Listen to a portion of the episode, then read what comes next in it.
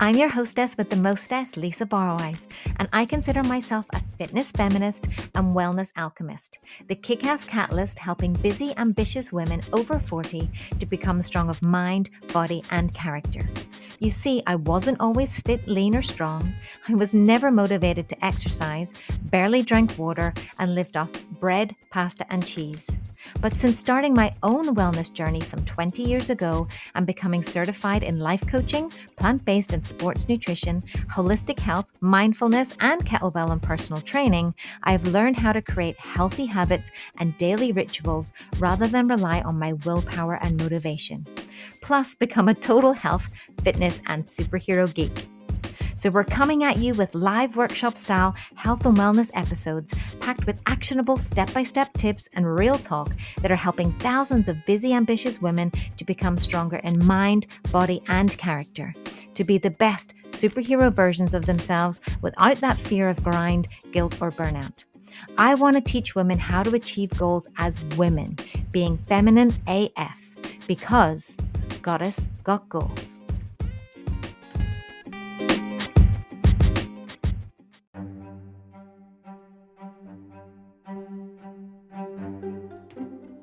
Hey, Goddess, before we dive into this week's episode, I want to share a little something with you. Now is not the time to add lose weight to that ever growing to do list. If, like most women in their 40s or 50s, you're already the busiest being on the planet, looking after everyone else the house, the career, the business I know that spare time or energy doesn't exist. But this also means that you just don't feel good about yourself. You're often too exhausted, burned out, or even in pain, and your shape doesn't represent who you are or what you want out of life. So, if maybe you've loved the idea of joining us in our five day program, but it was just too much commitment for your time or energy, don't worry, we got you. Our free masterclass gives you the concentrated version of our four step superhero formula for body shape change. And we promise that if you give us 60 minutes, we will give you back hours. You can go and check that out right now and watch right this very instant at warriorgoddesskettlebelltraining.com forward slash masterclass, where we promise that if you give us 60 minutes, we will give you back hours. All right, let's dive into this week's episode.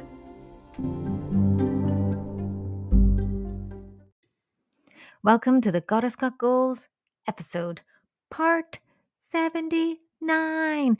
Yep, we've got 79th episode. I don't know why I'm excited about 79. It's not like even one of those round numbers, right? but I'm actually excited and I hope you're going to be excited too. I know that I just love doing these episodes for you, but this one in particular, oh, it got me juices flowing because I love me some science. I love um, science and geeking out on this stuff, but I love doing it with the goal and intention of helping, educating, and empowering you on a topic that I know that when you hear this information, when you understand its importance, when you have these mindset shifts that I'm hoping you're going to have during our little mini masterclass today, that you're going to see just how much this can transform your life, transform your body, transform just how you feel about you. Whew it's an episode. So, if you're someone who struggles with sleep, understanding the importance of sleep, if you're moving more into perimenopause or menopause and have recently started struggling with sleep, and you know that it's important, you've maybe heard about us talk about our four step formula for body shape change and that rest and sleep is so important in relation to developing that strength, belief, and body of a superhero, or you got a soul sister, friend, colleague, you know, family member who also struggles with sleep, this is the episode, right? So we're going to deep dive, do a mini masterclass here to provide you and understand the understanding of the correlation between fat loss and sleep. Uh, we're going to dive into some studies, talk about the science, get you listening to hormone stuff and all of the stuff that we know that you love, and give you, of course, actionable points at the end. So it's a little bit of a longer episode because it's like a little mini masterclass. Um, so buckle in, feel free to take notes. I know if you're multitasking, if you're in the car, you're doing the dishes, you might want to come back to this one and take some notes later. Um, But ultimately, I need you to hear this information and I need you to share it on out because sharing and reviewing is how we grow this wonderful thing, but also how I spread the message, which is really about empowering women to achieve their goals because Goddess Goals. So we're going to dive right in. I will see you on the other side and can't wait for you to access this information. And of course, as always, let me know how it's impacted you today. All right, let's get to it. Well, hello there, and how are you doing?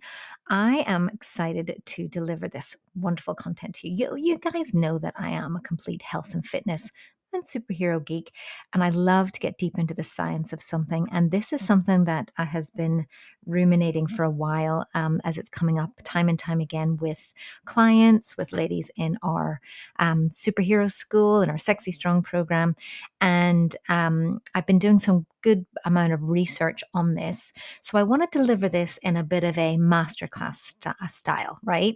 So the science of sleep and fat loss and I'm going to give you some really cool stats, studies, research that's done on this so that you can really get a sense of how profound the connection between these two are. And also, when it comes to body shape change, which is what we talk about here um, as part of our Sexy Strong program, but from a empowered stance for women, this is a big one. Um, I find that um, not always. I mean, I'm not making big gender biases regarding sleep, but I do know that specifically women over 40 find sleep one of the challenges. And as we move into perimenopause and menopausal, this can be even more of a challenge. So I want to talk about the science behind why it's important. And then, of course, as always, going to give you some action steps of things that you can do and start and open this conversation so that we can um, help you to look at why you are, are having difficulties. But I think always starting with the why this is important and really hammering home the science will help you to be motivated to want to make these changes, right? Yeah. So today's episode is a kind of a masterclass on fat loss and sleep quality. And the connection between these two things is absolutely and 100% profound. So, I want to start by saying that when we're talking about fat loss, well, what is fat? Okay. So, a lot of the time we think that fat loss is, you know, um, doing crunches to lose the belly fat or, you know, uh, weight loss by just cutting back on our portions. It seems like it's something that's very, um, you know weight loss based etc right you know it's it's it's looking at weight, but I want to look at this as fat loss because sleep and fat loss specifically are very much um, coordinated, right? And in fact, we're going to look at the priority of things here. But the fat that we're targeting when we're talking about burning fat, what is that actually? So, the two types of fat, um, both of which are hormonally driven, in fact, nearly everything to do with body shape change and building lean muscle. Burning fat is hormonally driven but we have this subcutaneous fat okay? This this kind of layer of fat just just below the skin. And then we also have this kind of visceral fat also known as omentum fat. And the name omentum is derived uh, from the word meaning apron right? So it's kind of a fatty apron, all right? So this is the visceral fat that's more like organ fat. It's around your organs and it tends to hold up shop right around that waistline. This is definitely what I see with women. If you think about that apron, it's, you know, anywhere through the the front of the belly, the lower parts of the belly, and even a little bit around the hips and around the core where that apron would be tied. Yeah. So both of these are targets for us for sure. This is like most women, this is what they want to look at. But in particular, this visceral fat is especially dangerous. So there is um, a joint publication on the Sleep Research Society and the American Academy of Sleep Medicine, and it shared remarkable findings from a study that tracked visceral fat accumulation using a CT scan over a five year period. So now listen to this, right? The subjects the results found that subjects who slept less than six hours a night over the course of these five years had a 32% gain in visceral fat. And this is compared to those who slept more than six hours per night, and they had 13% on average.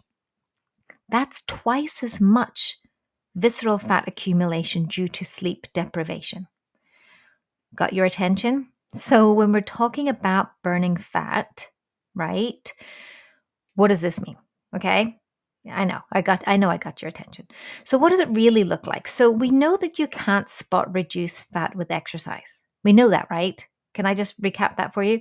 So, doing the crunches isn't going to make your belly less. You know, doing arm exercises isn't going to get rid of the bingo wings. Doing squats isn't going to get rid of your bum and thigh fat, right? So, I want you to think of a sink, for example. So, say, for example, you filled up a full sink or a basin of water and you've got a cup in your hand and you go to the very corner of that sink or that basin and you try to scoop the water out just in that corner and you're scooping and you're scooping and you're scooping and you're not really getting anywhere, right? You're definitely not making a dent in that corner because as soon as you scoop it, it just moves over. Now, if you continually go to scoop it, eventually the full level of the sink or the water in that basin will begin to go down. This is what fat loss is, right? So when it comes to exercise, you can't spot reduce where it comes from. You can't crunch your way to a flat stomach or or you know do tricep or bicep curls and extensions to get rid of the bingo wings, right?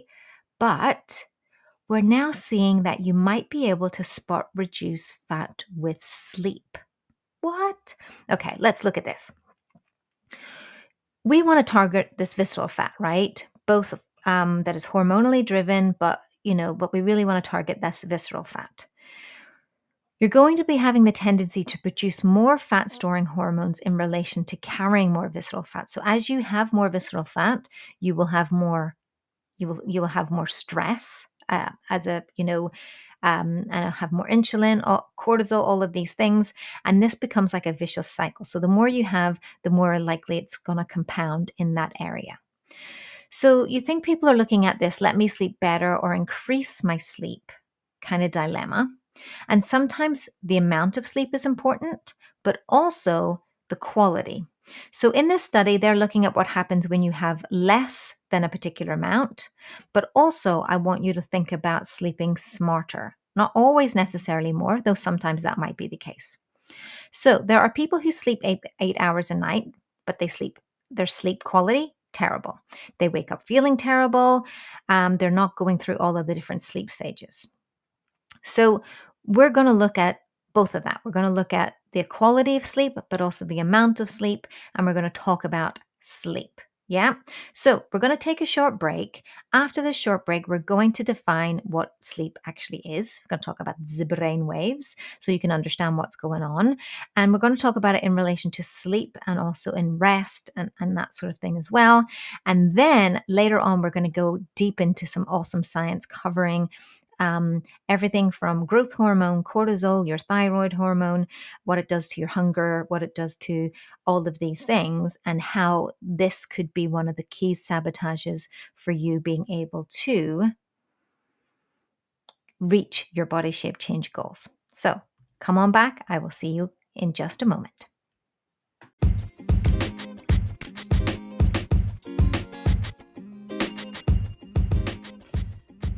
My name's Tara and I'm 47 years old. Um, I probably hit menopause about 41 and just slowly put on weight from then on, pound by pound, until I just felt so uncomfortable I couldn't fit into my own clothes. Um, and I knew it was time for action, so I decided on January the 4th to embark on a weight loss programme by counting calories and exercising daily for about 20 minutes um, HIIT style workout. Um, it worked but very very slowly um, and I only lost five pounds over the next approximately three months um, and I didn't get anywhere close to where I was aiming. Um, I then found uh, Warrior Goddess kettlebells online on Facebook. It popped up on my feed just randomly and I decided that day to log in to the live and watch the introduction video. Um, from then I was hooked. I had tried very briefly, I had tried kettlebells before and I really enjoyed them, really enjoyed the weights and I had seen other people, girls and stuff that had had results from that so I decided it was time to give it a go. Um, it's worked really well for me. Um, the six week programme has taught me so much about nutrition and going back to basics and going back to clean food and eating in the right way. Um, during the challenge, I have enjoyed all of the workouts and tried my best to do the food plan and the meal preps and everything as, to 100% as best as close as I could. Um, during that six weeks I have really enjoyed the community, the group. Um, I really feel that we've grown together and we've gotten to know one another and that's been a really lovely part of joining this group as well. Um, over the six weeks I've lost 10 pounds and um, my before and after photos it, it, it's quite an obvious difference where the fat has come from. Um, I've slept so much better um, since I started on eating plan. I'm getting really long solid sleeps now that I've never ever had before and I generally feel better in myself. I don't have that massive bloating that used to occur every evening after dinner time. Um, I went to bed every night really bloated and, and uncomfortable and I don't have that at all now, that's completely gone. Um, as far as I'm concerned, the six week programme's been a, a huge success for me and I'm just really ready to knuckle down and push forward into the next stage with the ladies and to see where we can all go. Um, you should definitely give it a go. I would highly recommend it to anybody that's thinking about it or has wanted to feel better and change their body shape for forever. It certainly seems to be the way forward. Um, thank you.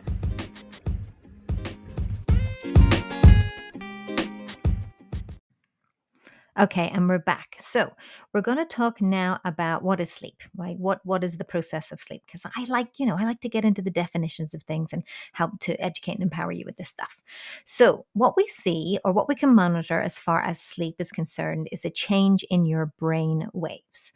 So each of these shifts in your brain waves is associated with a transformative process that takes place in the body. Okay, so we have like a normal waking state, right? So right now we're all in beta. Well, I hope you're in beta and I haven't put you to sleep. um, but then we have some gamma as well, right? For the brain waves. This sounds kind of cool, like the Incredible Hulk. Yeah, got me some gamma waves. Uh, we've also got beta and gamma, which is kind of our normal waking state. And then from there, we transition into relaxation, right? Which is moving more into um, alpha. Yeah. And then we're going to move into delta. Yep. So beta kind of represents being the word they say arousal or awake or being you know awake so being aroused. And and then alpha represents non-arousal. So alpha waves usually occur when you're engaged in activities such as daydreaming meditating practice mindfulness okay? It's kind of like that zoned out as we would maybe call it. And then you got those delta waves. They're usually associated with the deep stage three of REM sleep, also known as slow wave sleep, and aid in characterizing the depth of sleep. Okay, so activation of the parasympathetic nervous system, shut off of that fight or flight sympathetic nervous system, and all the correlating things that take place, including changes with your th- thyroid hormone, changes with your stress hormone levels, all of this start taking place as we go into alpha. Okay, then we go to theta, then we go ultimately into data, delta, sorry, which is deep anabolic kind of dreamless sleep that we're really we really want to spend an ample amount of time in all of these different stages as they all have different benefits, right? So you want to have a, a varying degree of all of these. Yeah. So again, it's not about always sleeping more. For some of us, that might be the case, but also for some of us, it's the quality of the sleep or learning how to rest. Because as we mentioned earlier, getting into an alpha state doesn't necessarily need you to be sleeping, right? Because it's daydreaming, meditating, mindfulness, right? Okay, just putting that out there.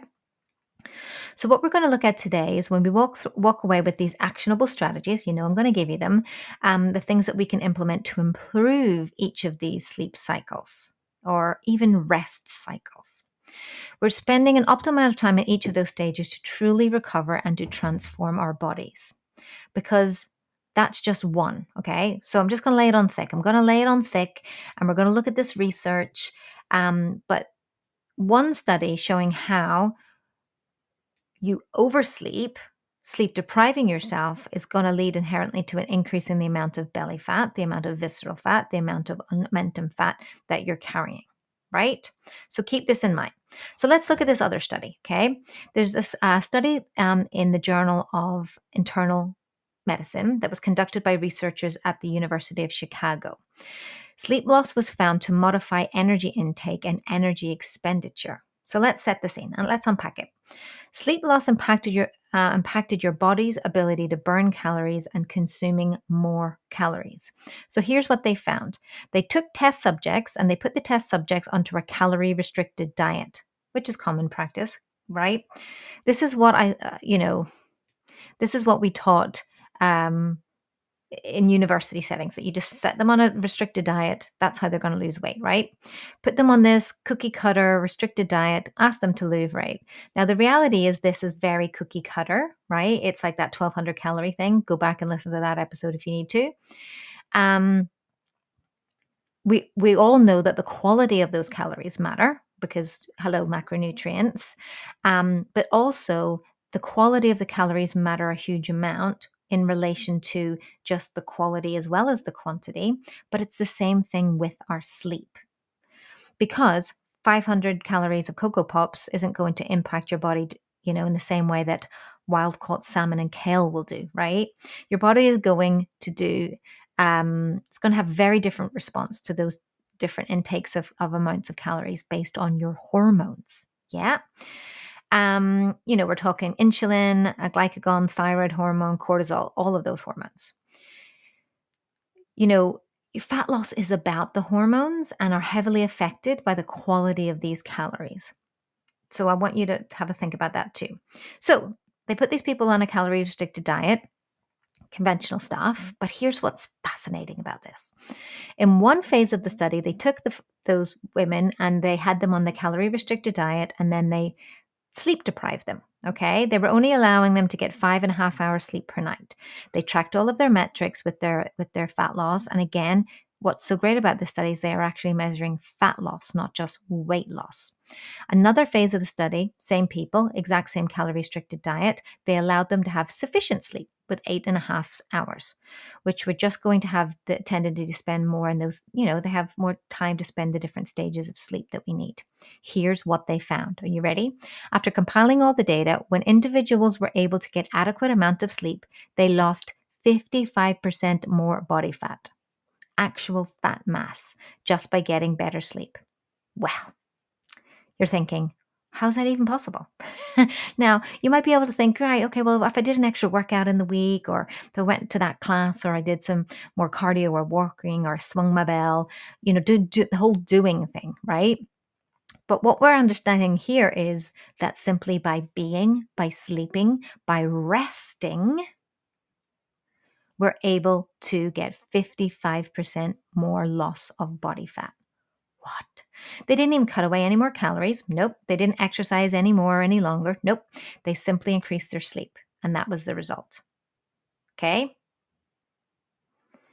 Here's another one that I didn't mention before. They also found that they had an increase in the loss of fat free body mass, increased by 60% when they were sleep deprived, right? So let me say that again they had an increase in the loss of fat free body mass. So, weight loss, right, increased by 60% that they were sleep deprived. Where does this come from? Muscle. They were losing muscle, right? So, being in that state of sleep deprivation, you're losing weight, but you're also losing you know, some fat, but you're also losing muscle and you're probably also losing essential fat from areas like your brain, right? So you're setting yourself up for some metabolic problems later because muscle really is your fat burning machinery. And we're losing muscle due to sleep deprivation. We're also losing muscle due to getting older. So everything is going against us in this point, right? So so what you know you hear this information and you're like how is this even happening? How can this even happen? So maybe we need a little bit of extra understanding to, to see how this like you know this mindset shift that we need you to start to understand. That uh, you know when we talk about our four step superhero formula for body shape change there is a reason that sleep and rest and recovery is number two right?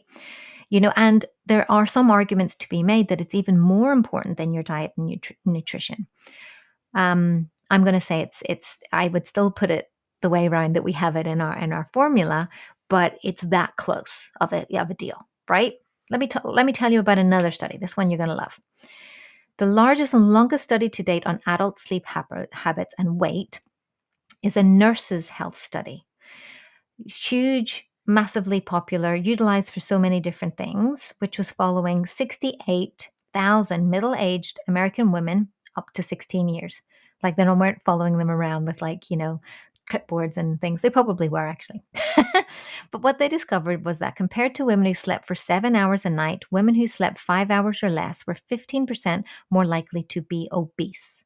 Not just overweight, because that's another chunk there, okay, but actually clinically obese. And that's what they found with the course of this study. So, this is the case where they looked at all the markers of type 2 diabetes, seeing how sleep deprivation starts to really throw off these metabolic systems, and concluded that they were 50% more likely to be obese. Now, I don't know about you, but you know, healthcare providers look after us and we need to look after them. So we need to see a big change happen in this, right? We need to look at the science. So we need to look at what's happening when we're sleep de- deprived versus when we're getting an adequate amount of sleep. All of the factors the same as as di- you know with diet in there, but we can lose 55% more body fat in the same amount of time if we're getting optimal sleep. Optimal sleep. Okay? So, what are the mechanisms behind the scene? So, we're going to talk now, um, and we're going to talk about things like melatonin. We're going to talk about, you know, blue light. Um, we're going to then take a little break in a minute after we talk about melatonin and talk about this in relation to growth hormone. But I want to talk about melatonin because, you know, it's an interesting thing. and I love interesting things. Um, so when you hear melatonin, what do you think of? You think of sleep, right? So maybe you're thinking, right, okay, I need to get myself some melatonin. And you can't buy melatonin um, as easily in the UK and Europe, but there are sources, and I, I do buy and take melatonin.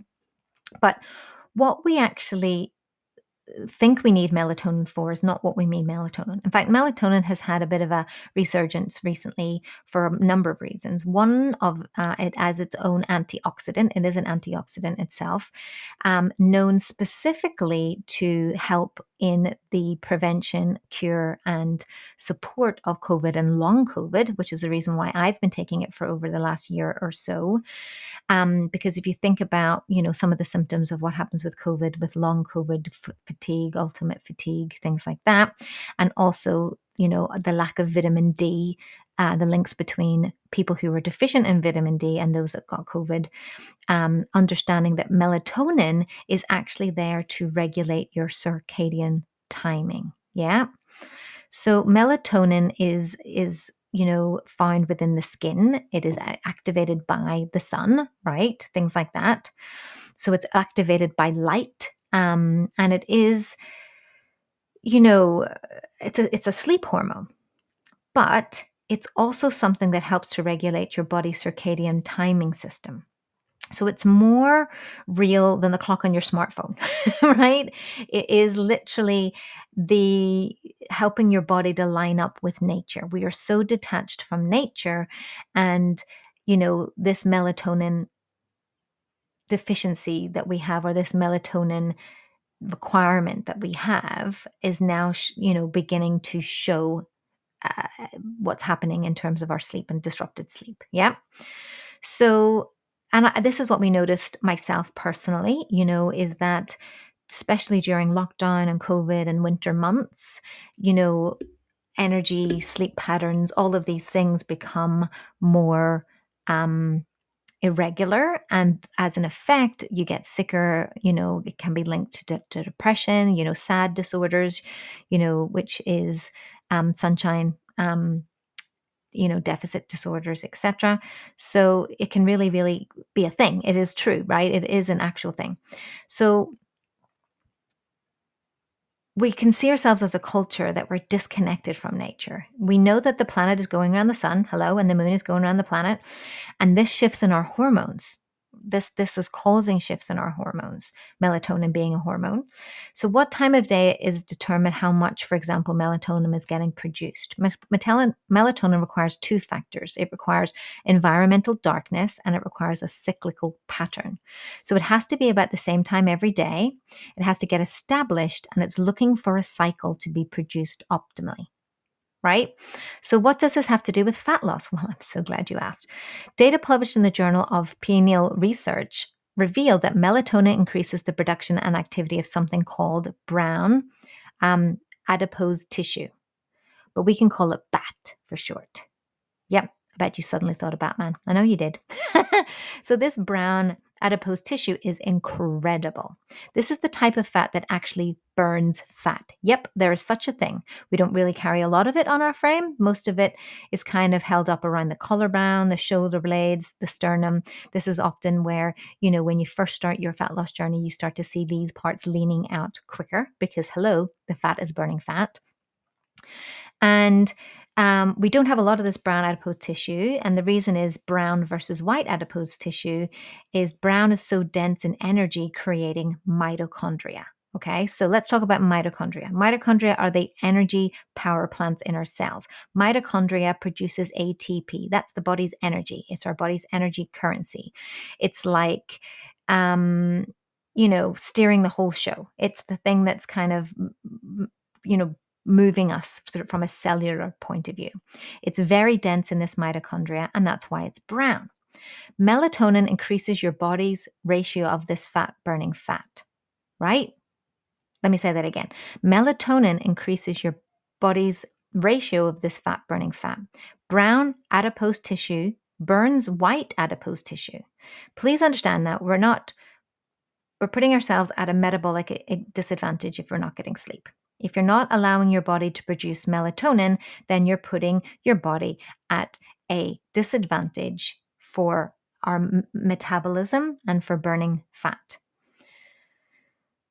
So we need to go and understand what it is to work smarter, be smarter, understand that it's not always about the doing, sometimes it's about the resting.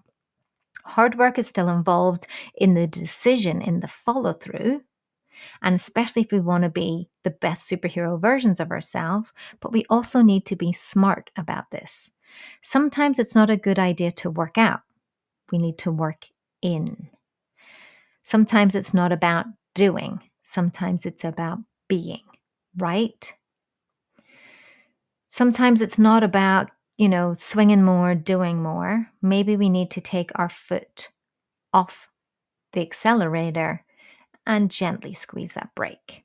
Instead of going zero to 100, maybe it's 100 to zero, right? So we're going to take a short break again and we're going to come back and talk about growth hormone. Now, this is the really cool one that's going to talk to you about the building of the lean muscle. So for my body shape change, sexy strong superheroes, this is going to be important for you, right? And also, it's about anti aging and understanding recovery. Yeah. So come on back in just a few seconds. I look forward to chatting with you then. Women are the busiest beings on the planet, especially women over 40, right? Spinning all those plates, all those responsibilities, and then learning the new skills of meal planning and prepping. Well, that can often be one of the most challenging skills, right? Those things that just stop you, obstacles, things that are in your way when starting that new fitness and nutrition program. I totally get it. But here's the thing 90% of fat loss and muscle building is what you eat. I know you've heard others say 70 or whatever, but honestly, I truly believe that 90% it is the foundation of being able to understand the premise the science of fat loss and muscle building. And we're not talking here about eating clean or eating healthy, paleo or keto or any of those fad diets. No matter how much you train in the gym or swing that bell, the wrong recipes, incorrect protein sources, and portion advice will blow all your hard work. Even the healthiest eaters are following advice that are actually hindering them in relation to body shape change. So, combining 20 years of obsessive health geek study, yes, you know it, hacking how to build lean muscle while staying lean for significant body shape change and showing thousands of women over 40 how to develop the strength, belief, and body of a superhero, I've created and simplified the world of plant focused nutrition for body shape change over 40. And I'm sharing it with you in a simple step by step process that anyone can digest. And this isn't just a long Facebook Live. Nope, it's not like any other workshop I've taught before. You're invited to a half-day nutrition conference, the 2 hours plus Q&A where you can attend anywhere in the world, learning from me, hello, award winning, published and certified plant based diet specialist and online wellness alchemist for an insanely low price of only $47. So go on over right now to warriorgoddesskettlebelltraining.com forward slash PPTW plan prep track workshop. See what we did there? To sign up now and get ready for me to come hang out with you in your kitchen. That's warriorgoddesskettlebelltraining.com forward slash PPTW. And I can't wait to hang out with you in your kitchen over a cuppa or a green proothie. Get you. Okay, and we're back. So I want to talk about growth hormone. wow, didn't think you were going to be like talking about growth hormone today when you you are thinking you were going to listen to that on a podcast today, but that's what we're listening to. So um, now another one of these critical hormones is the growth hormone, and this influences fat loss due to our sleep quality specifically. Um, because of growth hormone, as human growth hormone or HGH. As much as 70% of your human growth hormone is released during sleep, right? Specifically, anabolic delta wave sleep. This is when you're producing the vast majority of your human growth hormone. We do produce some at cycles throughout the day, but it's just little, little bursts, right? But when you're actually asleep and getting this deep anabolic stage, you're producing so, so, so much more. So, why does this matter and what has it got to do with fat loss, right? Human growth hormone, also known as the youth hormone, I've got your attention now, ladies, haven't I? Um, is is literally the thing that children have. Like if you look at a kid, they've got a lot of human growth hormone. I don't know about you, but sometimes I would put Josh to bed and he would wake up and I swear he'd be like a centimeter taller. right? They're like little, you know, tomato plants in, in human grow bags. Like 100% more sometimes they have than us. It's like off the charts. This is why they have so much energy. This is why they're running around and we're just trying to keep up. So, you know, sometimes I always say one of the best workouts you can do is just follow your kids around, right? but HGH, the youth hormone, okay, which is also to do with staying youthful, stay with me. What has it got to do with fat loss? Energy is a huge component of the process. Your body requires energy in order to do the metabolic processes of burning fat. Your body making the decision within itself to actually go and break down stored fat and use it for energy is quite an arduous process in itself. You actually need energy to do this. Yeah. And so having more HGH increases this ability of this process. So that's kind of like a meta look, right? That sounds really weird. You need more growth hormone to actually break down the fat so that you can lose the fat, right? So you're breaking down that storage fat for energy, but the human growth hormone is responsible for that. So, but if what else are we going to look at? Like, let's break down what the HGH does. It's muscle sparing, so it helps to support your body's maintenance of lean muscle tissue. It doesn't directly make you bigger, faster, or stronger. It enables your body to recover faster. So, my 15 year old son can do the same workout as me. He's good the next day. I feel like I've been hit by a sledgehammer. Got me? he just has this extra layer of recovery because of the human growth hormone and several other factors, but that's one of them. So just keep that in mind. Even my son, who's a teenager, they recover faster because of the HGH. But around the age of like 18 to 20, statistically speaking, there will be a sharp decline because, you know, we stop growing. you know, if you think about what, you know, children are growing until they become an adult and the size of an adult, and then they stop.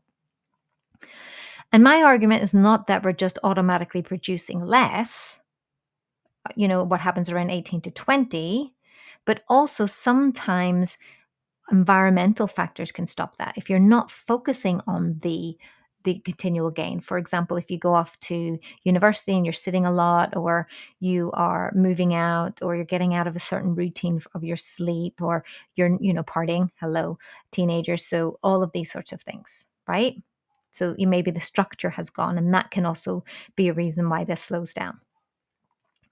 So, human growth hormone is our friend. It is what we want to tap into and support. It's the it's that huge component component of supporting the the building not necessarily the growing the the the whatever of the muscle tissue. It makes sure that that process for fat loss specifically where it's breaking down the stored fat to release it but also it's supporting um, the recovery. It's reporting it's supporting the repair of the tears of the muscle that you've done throughout the day if you've done a strength training workout.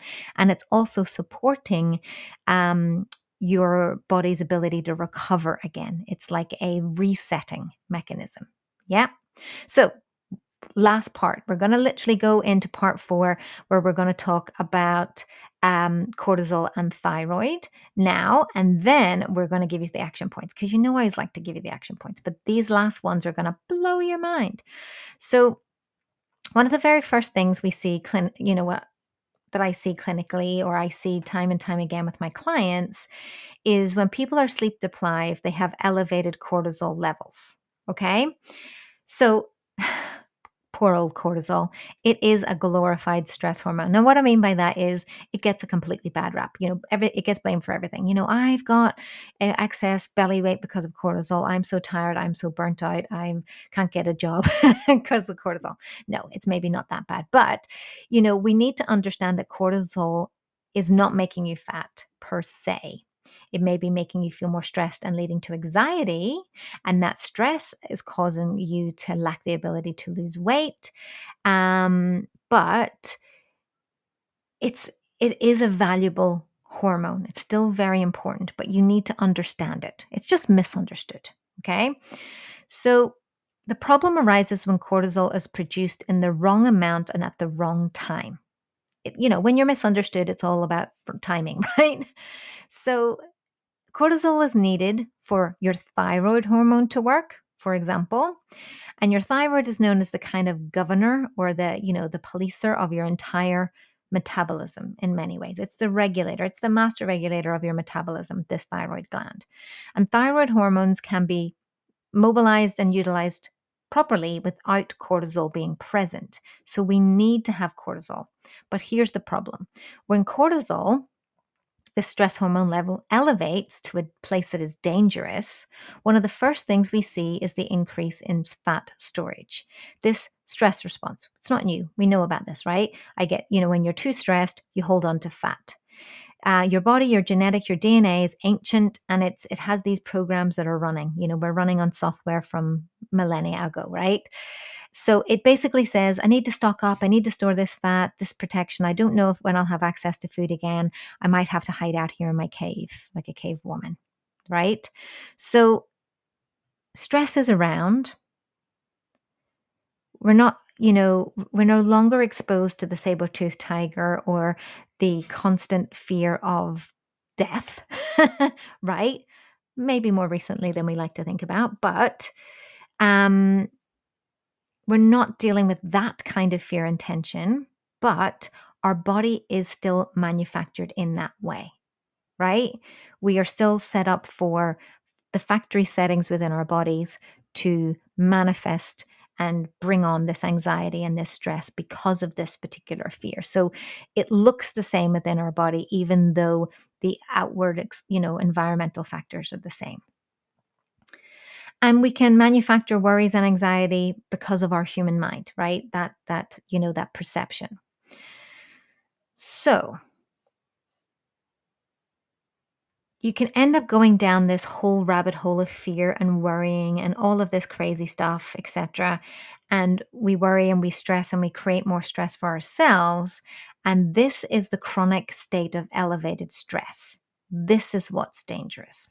So, what I tend to say is women, you know, can start off the day just triggered by anxiety, anxiety as soon as they wake up, and they spend their whole day in that state of anxiety, of fear, of worrying, worry, worry, worry, you know, like the world is going to end or these horrible things. Now, we've had cause to worry recently, but um, that's not to say that they these fears are realistic. You know, literally, I got to go back to my cave because of the saber-toothed tiger type of way that our body has been set up.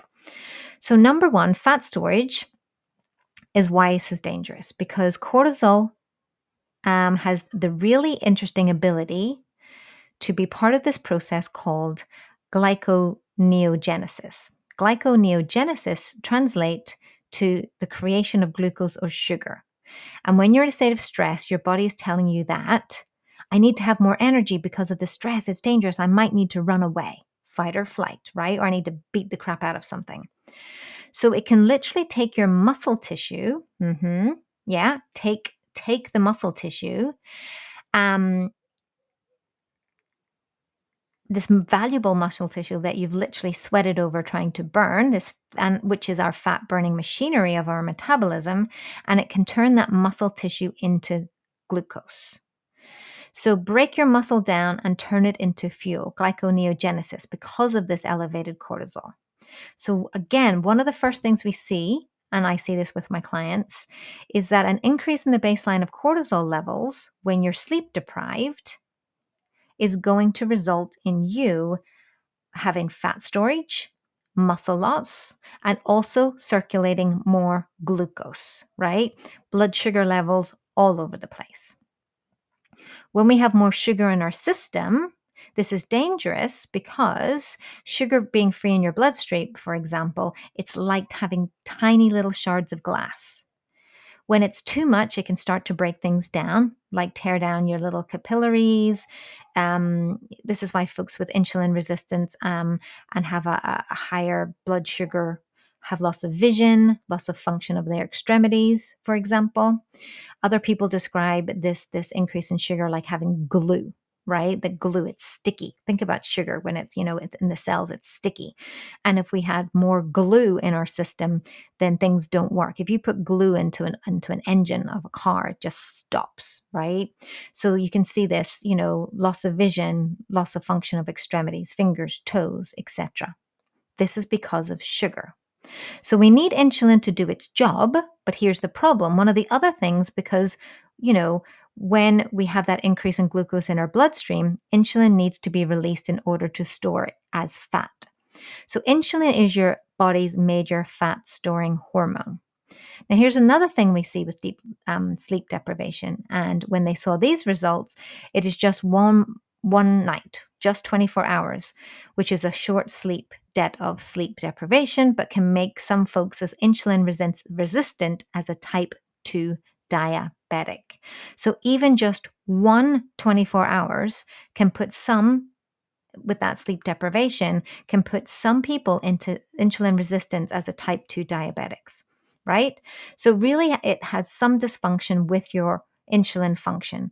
And so we're seeing all kind of this circulating sugar in the blood um, and that can end up being converted into the liver and it's called lipogenesis which is more likely to get stored as fat on your belly. Can you see where we're coming here? This is a classic sign of insulin resistance and carrying around more of that omentum fat that we talked about earlier. So we start to really screw up the function of insulin when we're sleep deprived. So there's yet another layer, okay? So it's interesting because, you know, if you look at carbs and keto and all of these other things that talk about insulin resistance and insulin sensitivity, you can get up and be the, you know, eat the picture perfect keto diet, right? While you're awake, but when you're sleep deprived, your blood sugar and blood glucose is all over the place, anyways. So we're just being more mindful and we're bringing in an overall strategy and putting attention and love to these sim- simple action steps that, of course, we're going to go through a little bit later. But the last thing I want to talk about is the thyroid hormone before I give you some action steps, because this one is really going to hammer this home for us, okay? So, research published in the journal The Neuroscience Letters found that a short sleep debt had an immediate impact on thyroid hormones. In essence, they see a significant stress response. Research conducted at the Department of Psychiatric at the University of Pennsylvania Medical School found that a larger sleep debt demonstrated significant in, inhibitory, I can never say that, inhibitory effects on thyroid hormone measures. The thyroid is your body's master regulator, as we said, of your metabolism. We're dealing with your thyroid hormone. So you've got the, you know, the TH, uh, TSH, you've got T3, T4, right? These things start to get discombobulated. They start to get just stop working the way that we want to.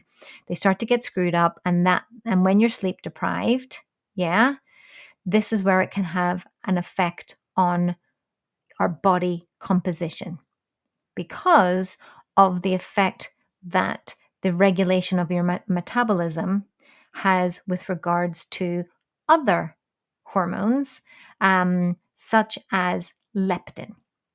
So, looking at what's going on behind the scenes with the impact on our body composition, our body shape change, which is muscle and fat, when we're getting an optimal amount of sleep versus when we're sleep deprived, we have this impact on leptin. So, leptin is our body's major satiety hormone. This is what makes us feel satisfied. This is what makes us feel full. The, uh, the opposite of which is cravings. So, when we're not satisfied, and we're going to have tendency where leptin levels are at an um, optimum place to not have cravings or to not make food bad food choices. So we want to keep leptin regulated. Yeah. So you know, when they're dysregulated, we're much more likely to go through a drive through, eat some donuts, snack on all of the things, right? So here's some research in the Annals of Internal Medicine again found that sleep restriction, so having any sort of sleep deprived state, reduced leptin levels by 18% immediately. They also saw elevations in the hunger hormone, which is ghrelin. So we've got satiety hormone and then we have hunger hormone, right? So again, so we're talking about this thing called willpower, willpower versus biology. You thought that all you had to do was have will, more willpower. Nope, you've got these things going on. Whether you're feeling satiated, right, or hunger hormone, the ghrelin hormone, hormone, which is you know, and these are having a major dance. This biology, this this neurotransmitters, and these hormones, right, and when it all comes down to it, your experience with willpower has to do with what your hormones and your neurotransmitters are doing. And we set ourselves up and then we blame ourselves because we go i don't have the willpower. But when you hear this it's really interesting. So we get you know we get this learned helplessness because we don't understand the biochemistry. We don't understand what's going on. So i really want to help you with this. So even though we're fighting mentally trying to tell ourselves not to do this not to do this with food etc you need to understand that a lot of this can be to do with being sleep deprived so the you know the hormone hunger hormone um Ghrelin, as I said, in this study was increased by 28%. They also found that increased hunger 24%, appetite increased 23%. So, how much you're actually eating when you're, you start eating. So here's the craziest part of the study, if that's not already craziest. They found that appetite increased and hunger increased, especially for calorie dense food with high carbohydrate content were chosen between 33 and 55% more often.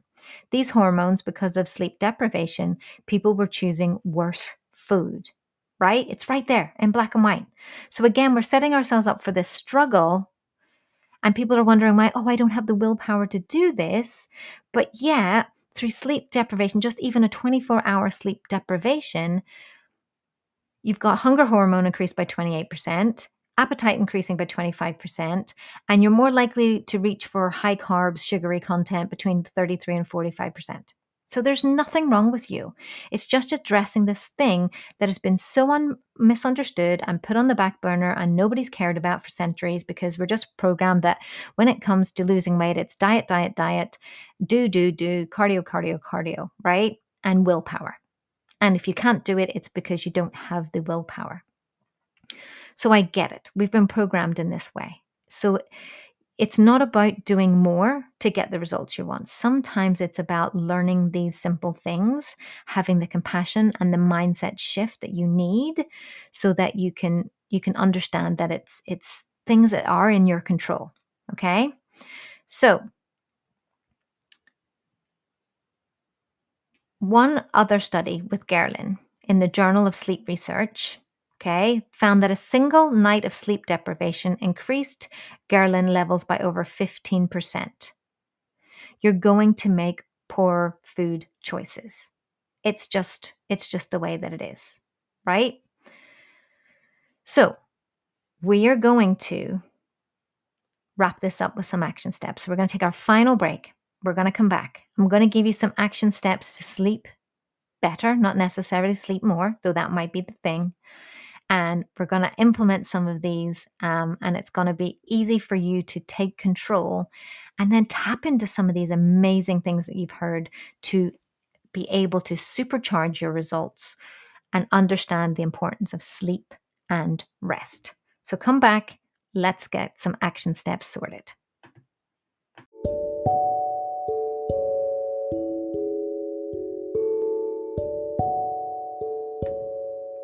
Whether you want to go to bed with Matthew McConaughey or wake up and meditate to the sound of birdsong, the Calm app is my daily go to for all things meditation and preparing myself for an amazing night sleep. Honestly, the sleep stories are seriously amazing. They are truly relaxing, calming, and feels like you have someone there literally reading you to sleep. And then they have meditations to suit every need from you know overcoming anxiety to muscle relaxing and body scans and everything that you could possibly need in between. And I've got 5 free guest passes every month to enjoy 30 days of premium access on us. Simply go to warriorgoddesskettlebelltraining.com forward slash calm. That's warriorgoddesskettlebelltraining.com forward slash calm and enjoy the best night's sleep.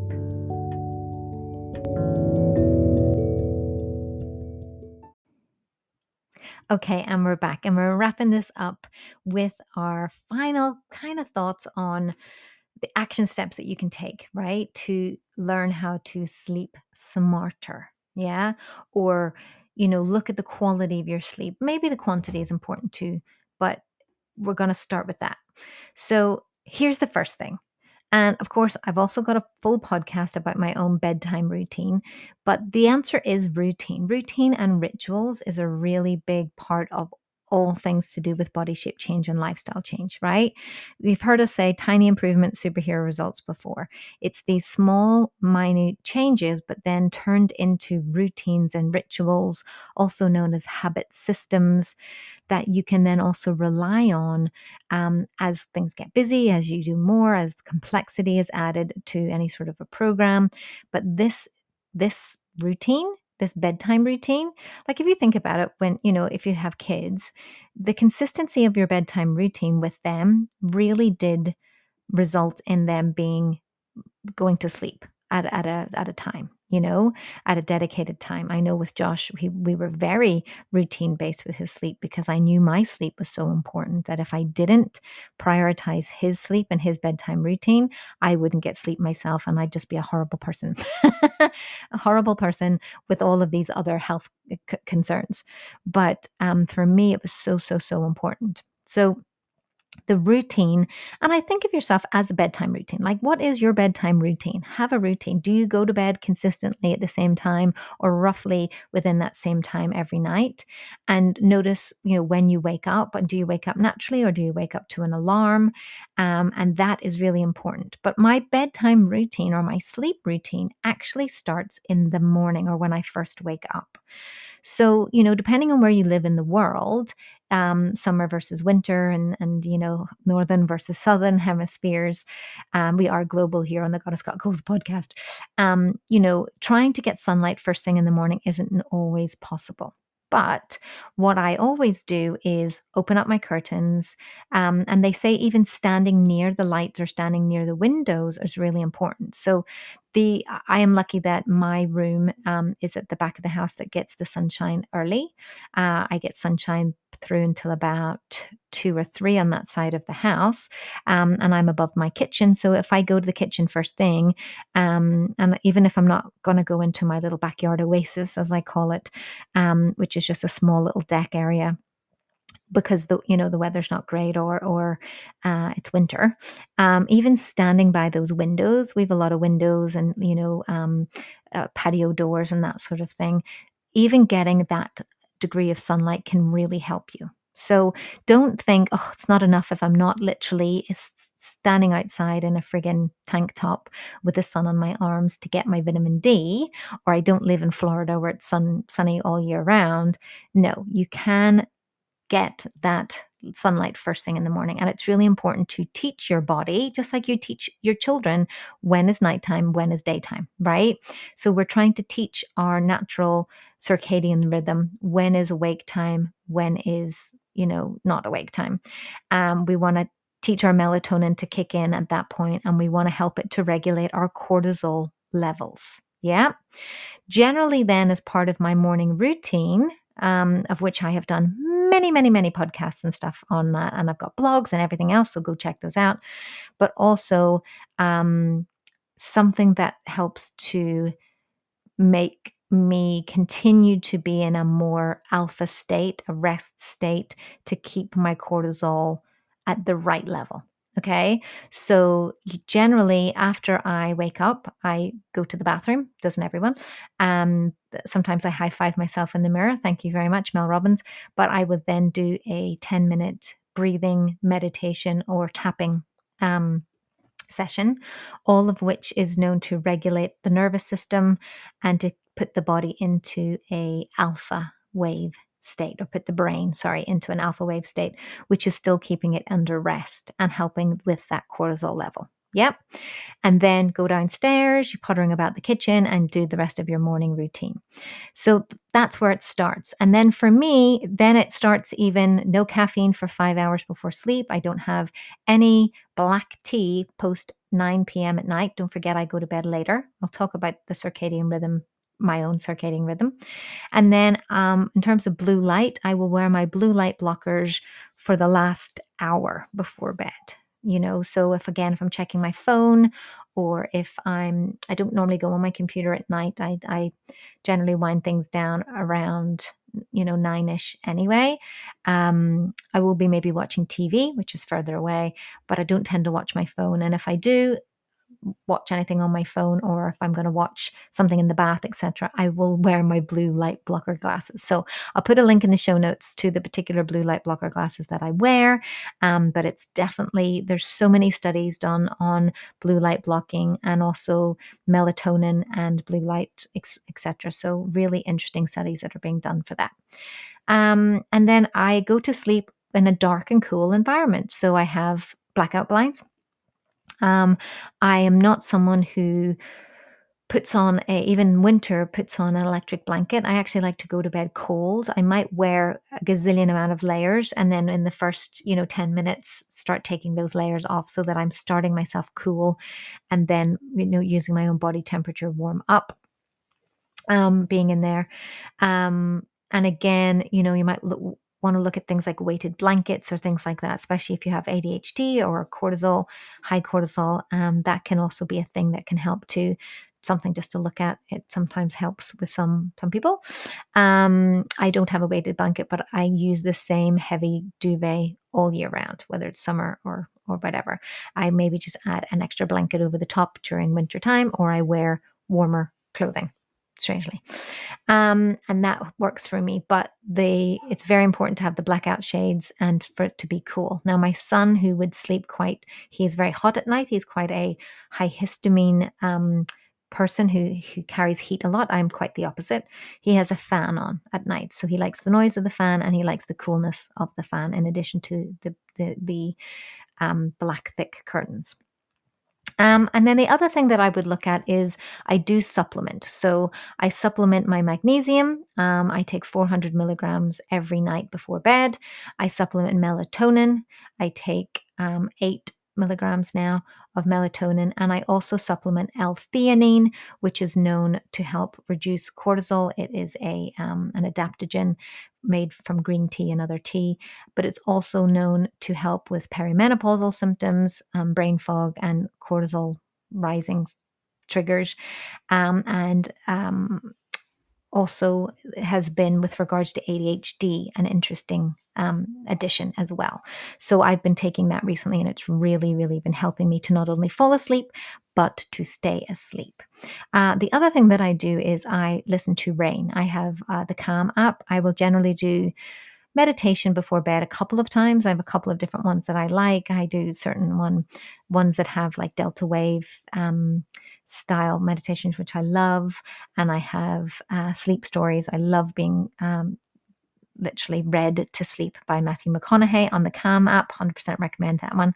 Um, or I'll just put on the rain, the background noise of rain, which is like a white noise. Um, and purposely, that really has been helping me over the last year or two um, because I like noise. My brain uh, I think it's the neurodivergence of the ADHD likes to be doing two things. So it likes to focus on something um, so that I can stop the looping. So if there's noise, if I'm listening to something, it actually um, means that I can go into more of a relaxed state and get ready for sleep. Uh, and then, of course, you can track and measure to work it. So a lot of uh, phones or you know, Apple Watches and thereabouts, or the Oura Ring is a big one to help you to track and measure your sleep. So, to see if you are getting lots of different sleep and then seeing how you feel. So, whatever gets measured gets managed, whatever gets managed gets done. And I think that when you measure something, especially if it's something that you're really trying to work on, it just means that you can tweak things or change things or or get enough information to to work that out. So what I would love for this podcast now I know we went deep into the science. I know with this one was a longer one. That you know we're doing some more of these longer geeky ones um, for you um, because I know some of you really, hello questioners, really love the science, um, but also to give the actionable steps. Right? You know, knowledge isn't knowledge until you you know take action until it's it, it's action taken knowledge right that's what empowerment is so what i would love for you other than also sharing out this episode if you have a friend or a colleague that you think might need it.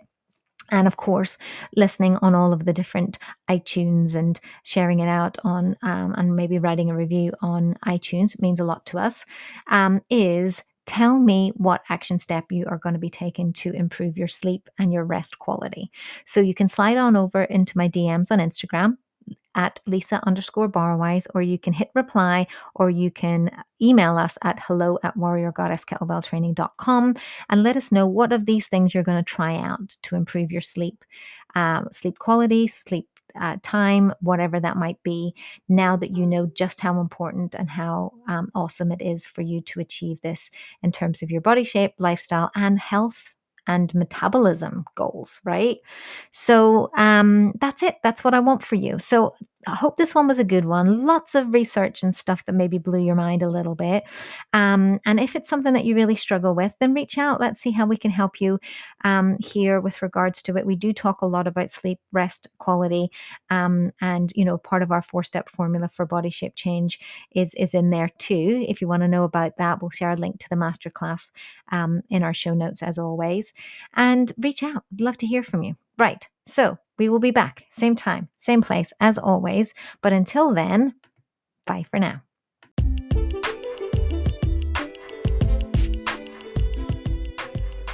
Well, you made it to the end, my friend. You are seriously my favorite kind of person. Honestly, total badass.